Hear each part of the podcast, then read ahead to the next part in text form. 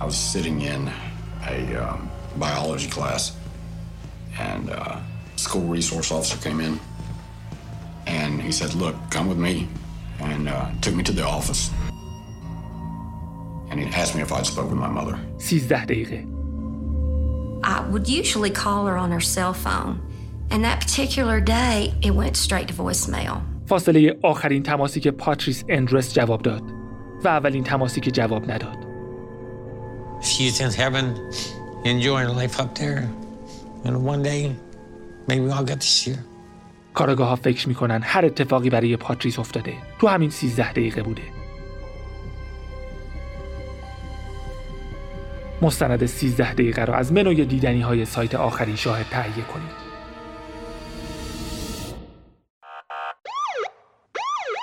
Yeah, we don't want to do anything to scare your children. That's the last thing we want to do. We don't want to scare anybody. سلام به پادکست آخرین شاهد روایتی داستانی از پرونده های جنایی واقعی خوش اومدین من مروارید یکی از شنونده های این پادکستم و شما رو به شنیدن آخرین قسمت از پرونده دست بسته دعوت می‌کنم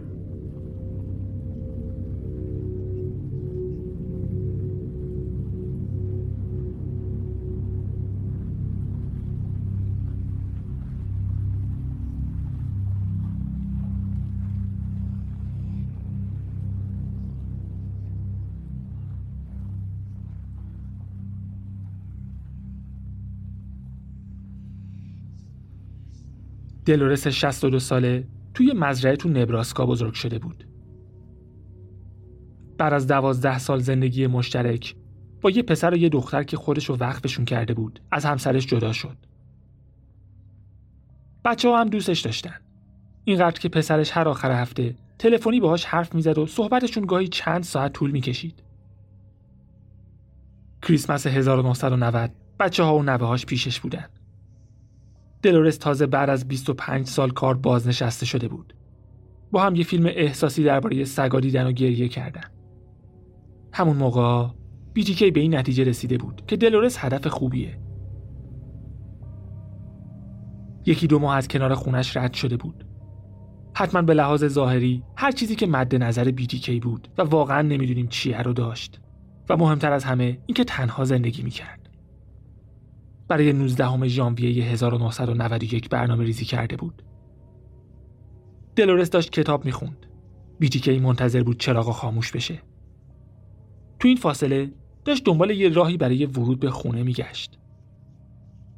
قبلا درا رو چک کرده بود. همه قفل بودن و محکمتر از اون بودن که بشه با زور بازشون کرد. یه بلوک سیمانی از باغچه یکی از همسایه ها پیدا کرد و پرتش کرد سمت در شیشه پشت خونه.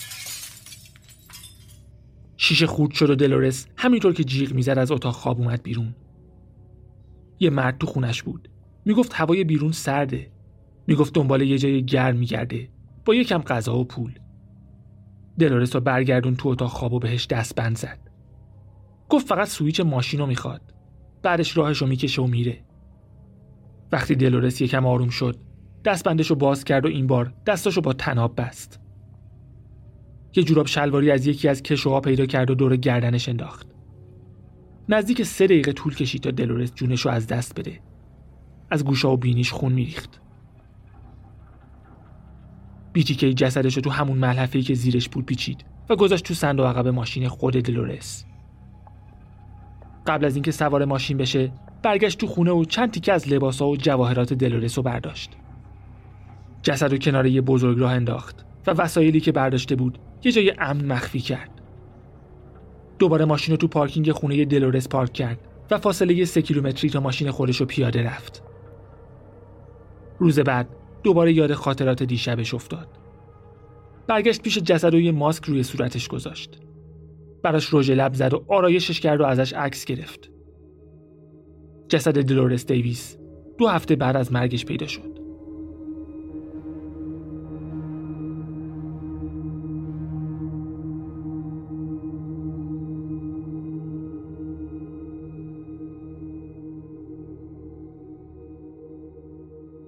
از 1991 تا 2004 خبری از BTK نبود. ژانویه 2004 برنامه شاهدین نامحسوس Eagle and Beacon ویچیتا یه مقاله برای سیومین سالگرد پرونده BTK کار کرد. دو ماه بعد یه نامه از طرف مردی به اسم بیل تامس کیلمن با یه آدرس جعلی براشون فرستاده شد. حروف اول اسم فرستنده نامه BTK بود و داخل پاکت چند تا عکس از یه زن که روی زمین افتاده بود. یا بیهوش بود یا مرده بود. به همراه یک کپی از گواهی نامه ویکی وگرلی زن 28 ساله‌ای که 1986 جسدش بین تخت و دیوار پیدا شده بود اما پلیس حداقل به طور علنی از ارتباطش با BTK حرفی نزده بود. پایین نامه حروف BTK نوشته شده بود. با یه پیام رمزی که نتونستن بازش کنن. اما چهار سال قبل از اینکه BTK سکوتش رو بشکنه، پرونده حل نشده ویکی وگرلی دوباره به جریان افتاده بود. یکی از کاراگاه های جوون گروه گوست باسترز حالا کاراگاه ارشد پرونده BTK شده بود و روی پرونده ویکی وگرلی هم نظارت داشت. زیر ناخونای ویکی دی یه مرد پیدا شده بود و قرار بود از روش یه پروفایل تهیه بشه.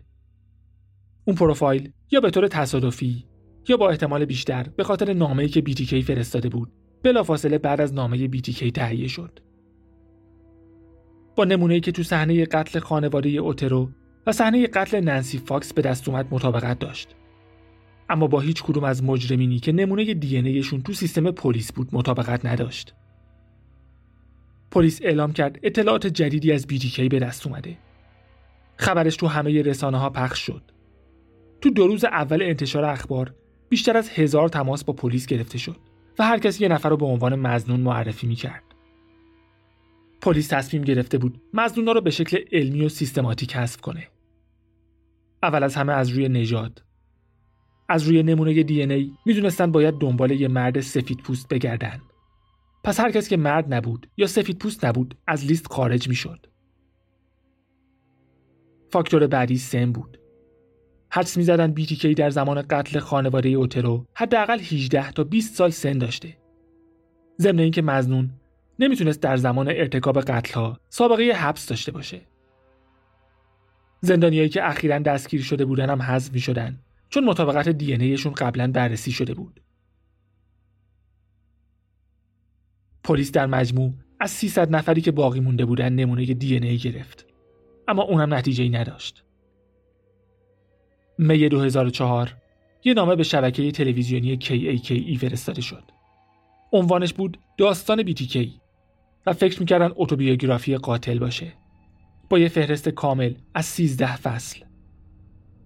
فصل اول تولد یک قاتل سریالی. فصل دوم سپید دم.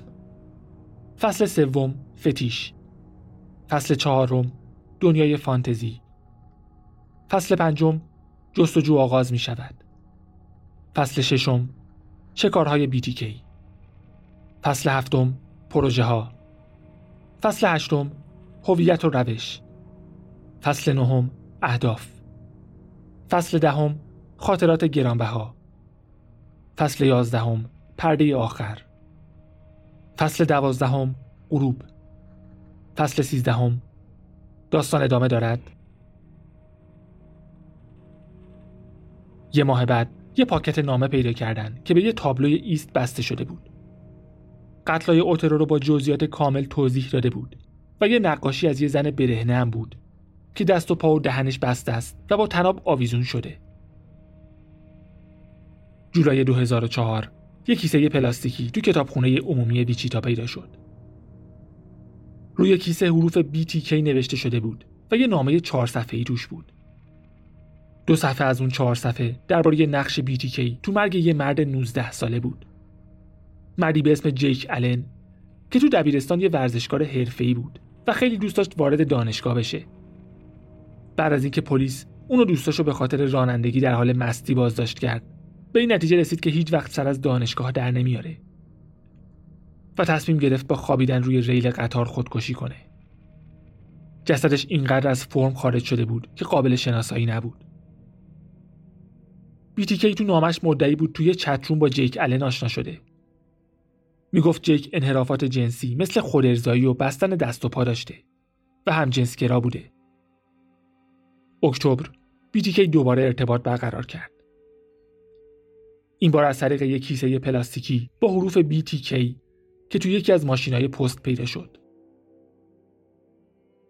سه کارت داخل کیسه بود و از یه چیزی به اسم نظریه اونو دو استرس حرف زده بود.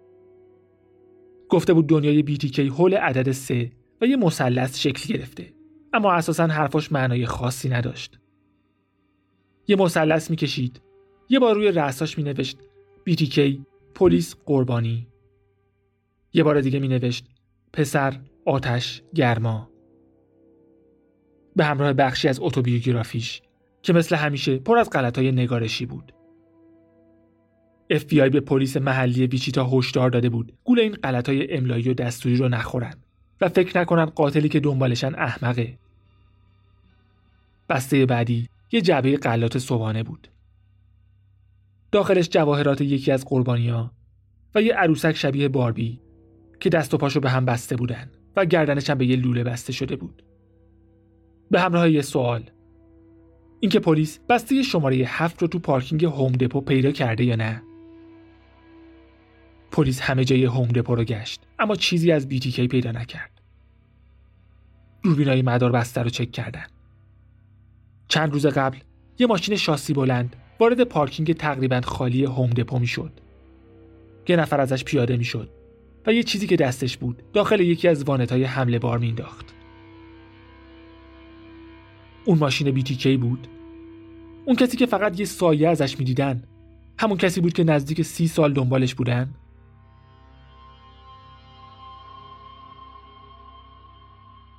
متاسفانه کیفیت پایین تصویر دوربین. اجازه نمی‌داد پلاک ماشین حمله بار یا پلاک ماشین بیتیکی رو ببینن. تونستن ابعاد ماشین و لاستیکاش رو تخمین بزنن. با اون حساب اگه بیتیکی ماشین رو ندازدیده بود و واقعا مال خودش بود یکی از 2500 نفری بود که تو ویچیتا چنین ماشینی داشتن. بسته هفتم پیدا شد. ظاهرا مأمور حمله بار یه جعبه قلات صبحانه پیدا کرده بود و انداخته بود دور. یه نامه دو صفحه‌ای شامل جزئیات پروژه ها و یه سوال از کارگاه ارشد پرونده. BTK پرسیده بود اگه براشون یه فلاپی دیسک بفرسته می‌تونن ردشو بگیرن؟ ازشون خواسته بود جواب سوال توی آگهی روزنامه‌ای بنویسن و آگهی رو چند روز منتشر کنن تا یه وقت BTK از دستش نده. سوال احمقانه ای بود. طبیعتا یه قاتل سریالی از پلیس نمی‌پرسه می‌تونن رد چیزی رو بگیرن یا نه.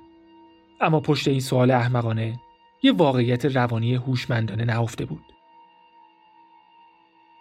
پلیس آگهی رو کار کرد و به قاتل گفتن می‌تونه فلاپی رو با خیال راحت براشون بفرسته. 16 فوریه 2005 یه پاکت برای KAKE ارسال شد. چند کارت و یه فلاپی دیسک. داخل فلاپی یه پیام بود که نوشته بود این یه تسته. برای اطلاعات بیشتر کارت ها رو ببینید. تو کارت ها نوشته بود از این به بعد همه بسته هایی که میفرسته شماره دارن تا اگه یکیشون گم شد بفهمن. فقط چند دقیقه طول کشید تا تحلیلگری که پشت کامپیوتر نشسته بود اطلاعات داخل فلاپی رو در بیاره. فهمیدن کسی که اون فایل رو درست کرده یه نفر به اسم دنیس بوده و کامپیوتری که فایل با اون تولید شده متعلق به کلیسای Christ Lutheran. کلیسا تو پارک سیتی بود و یک ماه قبل یه نفر به اسم دنیس ریدر به عنوان رئیس انجمن کلیسا انتخاب شده بود.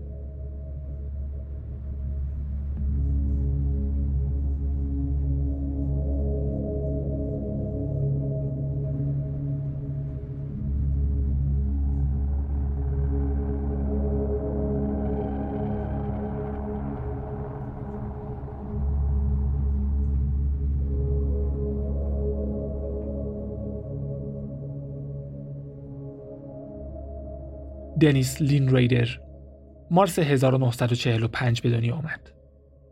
بزرگترین بچه خانواده بود و سه تا برادر کوچیکتر داشت. پدرش عضو نیروی دریایی آمریکا و مادرش کتابدار بود. وقتی دنیس بچه بود به کانزاس اومدن و توی خونه معمولی و متوسط زندگی می‌کردن. دوستای بچگیش می‌گفتن پدر دنیس سختگیر بود اما خشن نبود.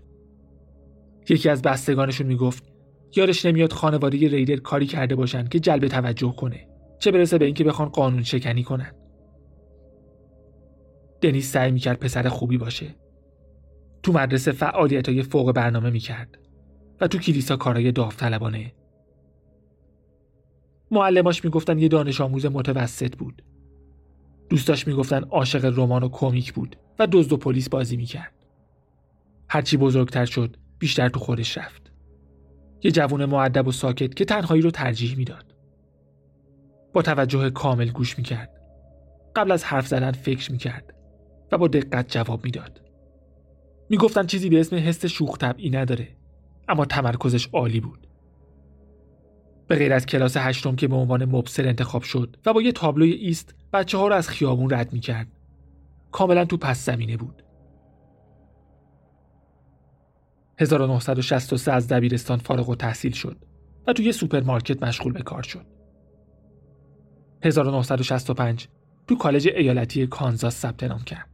دانشجوی ضعیفی بود و مجبور شد انصراف بده. تو 21 سالگی به نیروی هوایی ملحق شد. تو تگزاس آموزش دید. چهار سال خدمت کرد و با درجه گروهبانی مرخص شد. تو 26 سالگی با یه دختر کتابدار 23 ساله ازدواج کرد.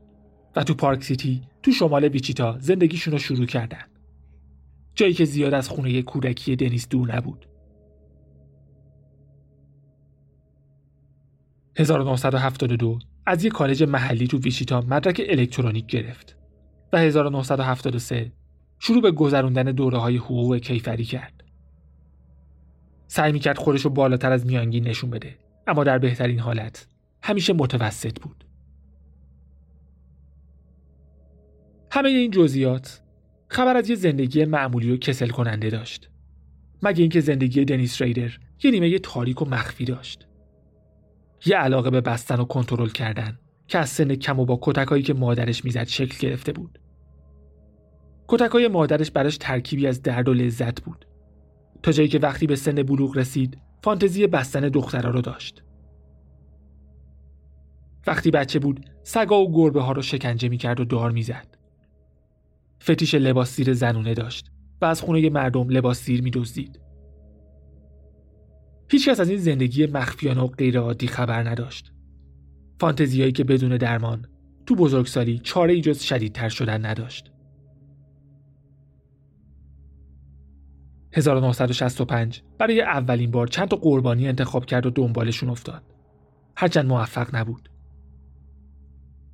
وارد خونه مردم می‌شد و چیزای کوچیکی که براش اهمیت داشت میدزدی. تو ارتش یواشکی نیروهای زن و دید می‌زد که لباسشون رو عوض می‌کردن. با کارگرای جنسی رابطه داشت. سعی می‌کرد مجبورشون کنه با فانتزیاش همراهی کنن اما کسی حاضر نبود. میترسیدن زیاده روی کنه. خودش گفته باهاشون رابطه جنسی داشته اما جرایمش نشون نمیده قابلیت ذهنیشو داشته باشه. وقتی خانواده اوترو رو کشت بیکار بوده تو کلاسای کالج شرکت می‌کرد. نوامبر 1974 تو شرکت ADT استخدام شد که سیستمای هشدار امنیتی درست می‌کرد و میفروخت. شاید به خاطر اون شغل یا شاید به خاطر زندگی شخصیش پلیس سه سال ازش بیخبر بود. تو این فاصله به کاترین برایت حمله کرد و اون رو به قتل رسوند. هرچند چون پروژش اونطور که دلش می‌خواست پیش نرفت اصراری به قبول مسئولیتش نداشت. تا بهار 1989 دست کم هشت نفر رو کشته بود. اون موقع به عنوان سوپروایزر میدانی شرکت محل کارش منصوب شده بود. شغلی که خیلی دوستش داشت چون می‌تونست با یه ون تو خیابونا دور بزنه. نهارش رو تو ماشین می‌خورد و دنبال قربانیای جدید میگشت. یه تفریح عجیب و غریب دیگه هم داشت. تو روزنامه ها و مجله ها دنبال عکس زنایی میگشت که چشمشو می‌گرفت. عکس رو می‌برید و روی کارتای مقوایی ده سانتیمتری میچسبوند. هر روز یکی از عکس‌ها رو تو جیبش میذاشت و با خودش تو شهر میچرخوند. بعد تو ژورنالی که تو خونه داشت طوری ازشون حرف می‌زد که انگار واقعی هن. مثلا مینوشت تو شهر با یه مو قرمز جذاب دور زدم. 1991 به عنوان مأمور نظارت شهرداری انتخاب شد. باید تو شهر دور می‌زد و هر کس از قوانین پیروی نمی‌کرد جریمه می‌کرد. با همه مثل هم رفتار نمی‌کرد. یه زن گفته وقتی مجرد بود و به پارک سیتی اومد دنیس خیلی خوب رفتار می‌کرد و مدام پیگیر کارش بود. اما وقتی دوست پسر گرفت رفتار دنیس عوض شده بود. دوست پسرش رو اذیت می‌کرد و به خاطر جرایم من درآوردی جریمش می‌کرد. موقع نهار خوردن ماشینش رو کنار خونه زن پارک می‌کرد تا بتونه روی خونش نظارت داشته باشه. دنیس این شغلش رو هم دوست داشت چون بهش قدرت و اتوریته می‌داد.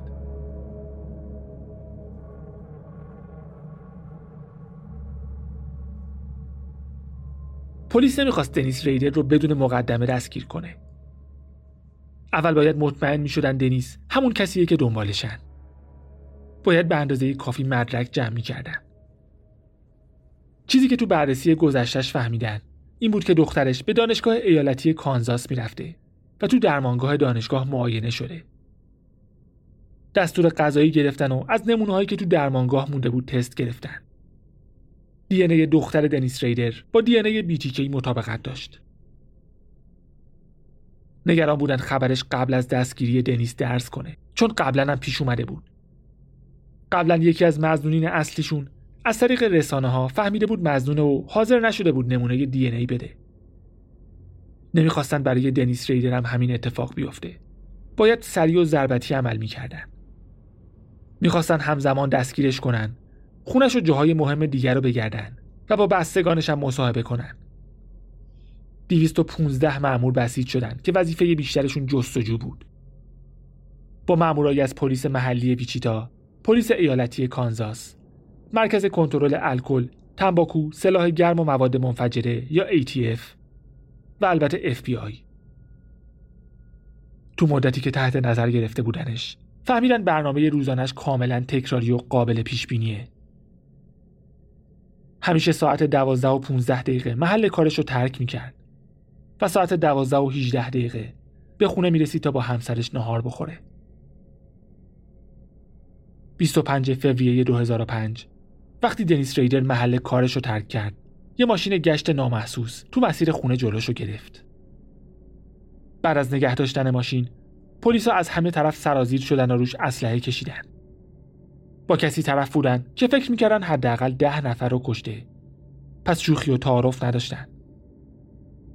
کمتر از یک دقیقه بعد کارگاه ارشد پرونده که بیشتر از 20 سال دنبال بیتیکی بود بالاخره باهاش رو در رو شده بود می‌گفتن دنیس ریدر پشت ماشین پلیس به سختی نفس می‌کشید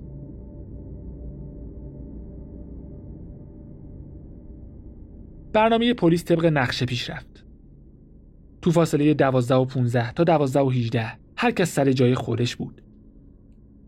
دستگیرش کردن، خونه رو گشتن و خانوادش رو برای مصاحبه به اداره پلیس بردن. کارگاه ارشد پرونده به همراه تحلیلگر FBI با دنیس مصاحبه می‌کردن. سه ساعت و ربع از شروع مصاحبه میگذشت که مأمور FBI ازش پرسید بگو کی هستی؟ و دنیس ریدر جواب داد BTK دوازده ساعت بعد از دستگیریش نتیجه یه آزمایش دی ای هم از راه رسید و چیزی که پلیس می‌دونست و تایید کرد. مصاحبه 32 ساعت طول کشید. ازش خواستن بخوابه اما نخوابید. فقط چند تا چرت کوتاه زد. می‌خواست حرف بزنه. بعد از دوازده سیزده ساعت زبونش کاملا باز شده بود و همه چی رو می‌گفت. از جمله اون پیام رمزی که کسی نتونسته بود بازش کنه. معلوم شد از یه سیستم رمزنگاری آلمانی استفاده کرده که زمان خدمتش تو ارتش یاد گرفته بود اما چون درست یادش نمیومد نامه رو هم اشتباه رمزگذاری کرده بود سعی کرد ثابت کنه کارش درست بوده و روشش رو توضیح بده. اما بازم یادش نیومد. کارآگاها فلاپی رو روی میز گذاشته بودن و دنیس ریدر تو مدت مصاحبه بارها با دست روی اون فلاپی زد. آخرش نگاهشون کرد و گفت چرا بهم دروغ گفتید؟ چون می‌خواستیم دستگیرت کنیم. چرا نباید دروغ می‌گفتیم؟ همونطور که گفتم پشت این حرکت ظاهرا احمقانه دنیس ریدر یه واقعیت هوشمندانه بود. چیزی که FBI از خیلی وقت پیش به پلیس توصیه کرده بود. قرار بود تمام فعالیت های پلیس تو رسانه ها فقط از طریق یه نفر معرفی بشه. یه پلیس قهرمان که دشمن اصلی بیتیکی بود و دنبالش افتاده بود. یه نفر که هم سطحش بود بیتیکی تو تمام این سالا فقط به یه نفر نگاه کرده بود و فکر می‌کرد طرف مقابلش یه نفره که مساوی و هم سطحشه به خاطر همین گاردش رو پایین آورده بود و فکر می‌کرد می‌تونه بهش اعتماد کنه و باهاش صادق باشه و این موش و گربه یا این خیر و شر تا ابد ادامه پیدا کنه FBI می‌دونست کسی که اینقدر اصرار به ارتباط با پلیس و رسانه ها داره بالاخره یه جایی خودش رو لو میده اول مارس 2005 وسیقه 10 میلیون دلاری برای دنیس ریدر تعیین شد. دولت براش وکیل گرفت و تا روز محاکمه جرمش رو قبول نکرده بود. یعنی عملا دادگاه برای بررسی بیگناهیش برگزار می‌شد. 27 جوان تو دادگاه گناهش رو قبول کرد. اما این باعث نشد بتونه راحت از کنار جزئیات قتل ها بگذره. دادگاه مجبورش کرد یه اعتراف کامل داشته باشه و همه چیز رو توضیح بده. فیلم اعترافاتش موجوده اما دیدنش سخته چون بیتیکه هیچ حسی نداره و انگار داره اخبار میگه درباره قتل دو قربانی کم سن و سالش زیاد حرف زد فکر می‌کردن چون از اون قتل بیشتر لذت برده. 18 آگوست روز اعلام حکم بود. خانواده های قربانی ها حرف زدن و دنیس ریدر توی مونولوگ سی دقیقه‌ای برای اولین بار به خاطر کاراش عذرخواهی کرد. دنیس لین ریدر به ده بار حبس ابد متوالی و حداقل 175 سال حبس محکوم شد. الان 76 سالشه و تو مرکز اصلاحی الدورادو نگهداری میشه. بعد از دستگیری معلوم شد واقعا نمی‌تونه درست بنویسه و احتمالا دیسلکسیا یا یه مشکل زبانی دیگه داره. با این حال اگر این پرونده براتون جالب بوده پیشنهاد می‌کنم شعرهایی که BTK تو نامه هاش مینوشت رو بخونید. به نظرم خیلی جالبه که یه قاتل سریالی چطور وقتی نیاز داره کار خودش رو ستایش کنه یا به رخ بکشه اینقدر رمانتیک میشه اما یه چیزی رو پیشنهاد نمی‌کنم. چه در مورد این پرونده و چه پرونده های دیگه. اینکه خودتون تو اینترنت دنبال تصاویر و فیلمایی که از این پرونده ها وجود داره بگردید. چون ممکنه چیزی پیدا کنید که ندیدنش بهتر از دیدنشه. هر چیزی لازم باشه ببینید. تو اینستاگرام و سایت آخرین شاهد می‌ذاریم. سایت آخرین شاهد به غیر از مطالب مربوط به پرونده ها مقالات و مستندهای جنایی و پلیسی هم داره که مطمئنم خوشتون میاد. تا هفته بعد و پرونده بعد. مراقب خودتون باشید و به امید دیدار.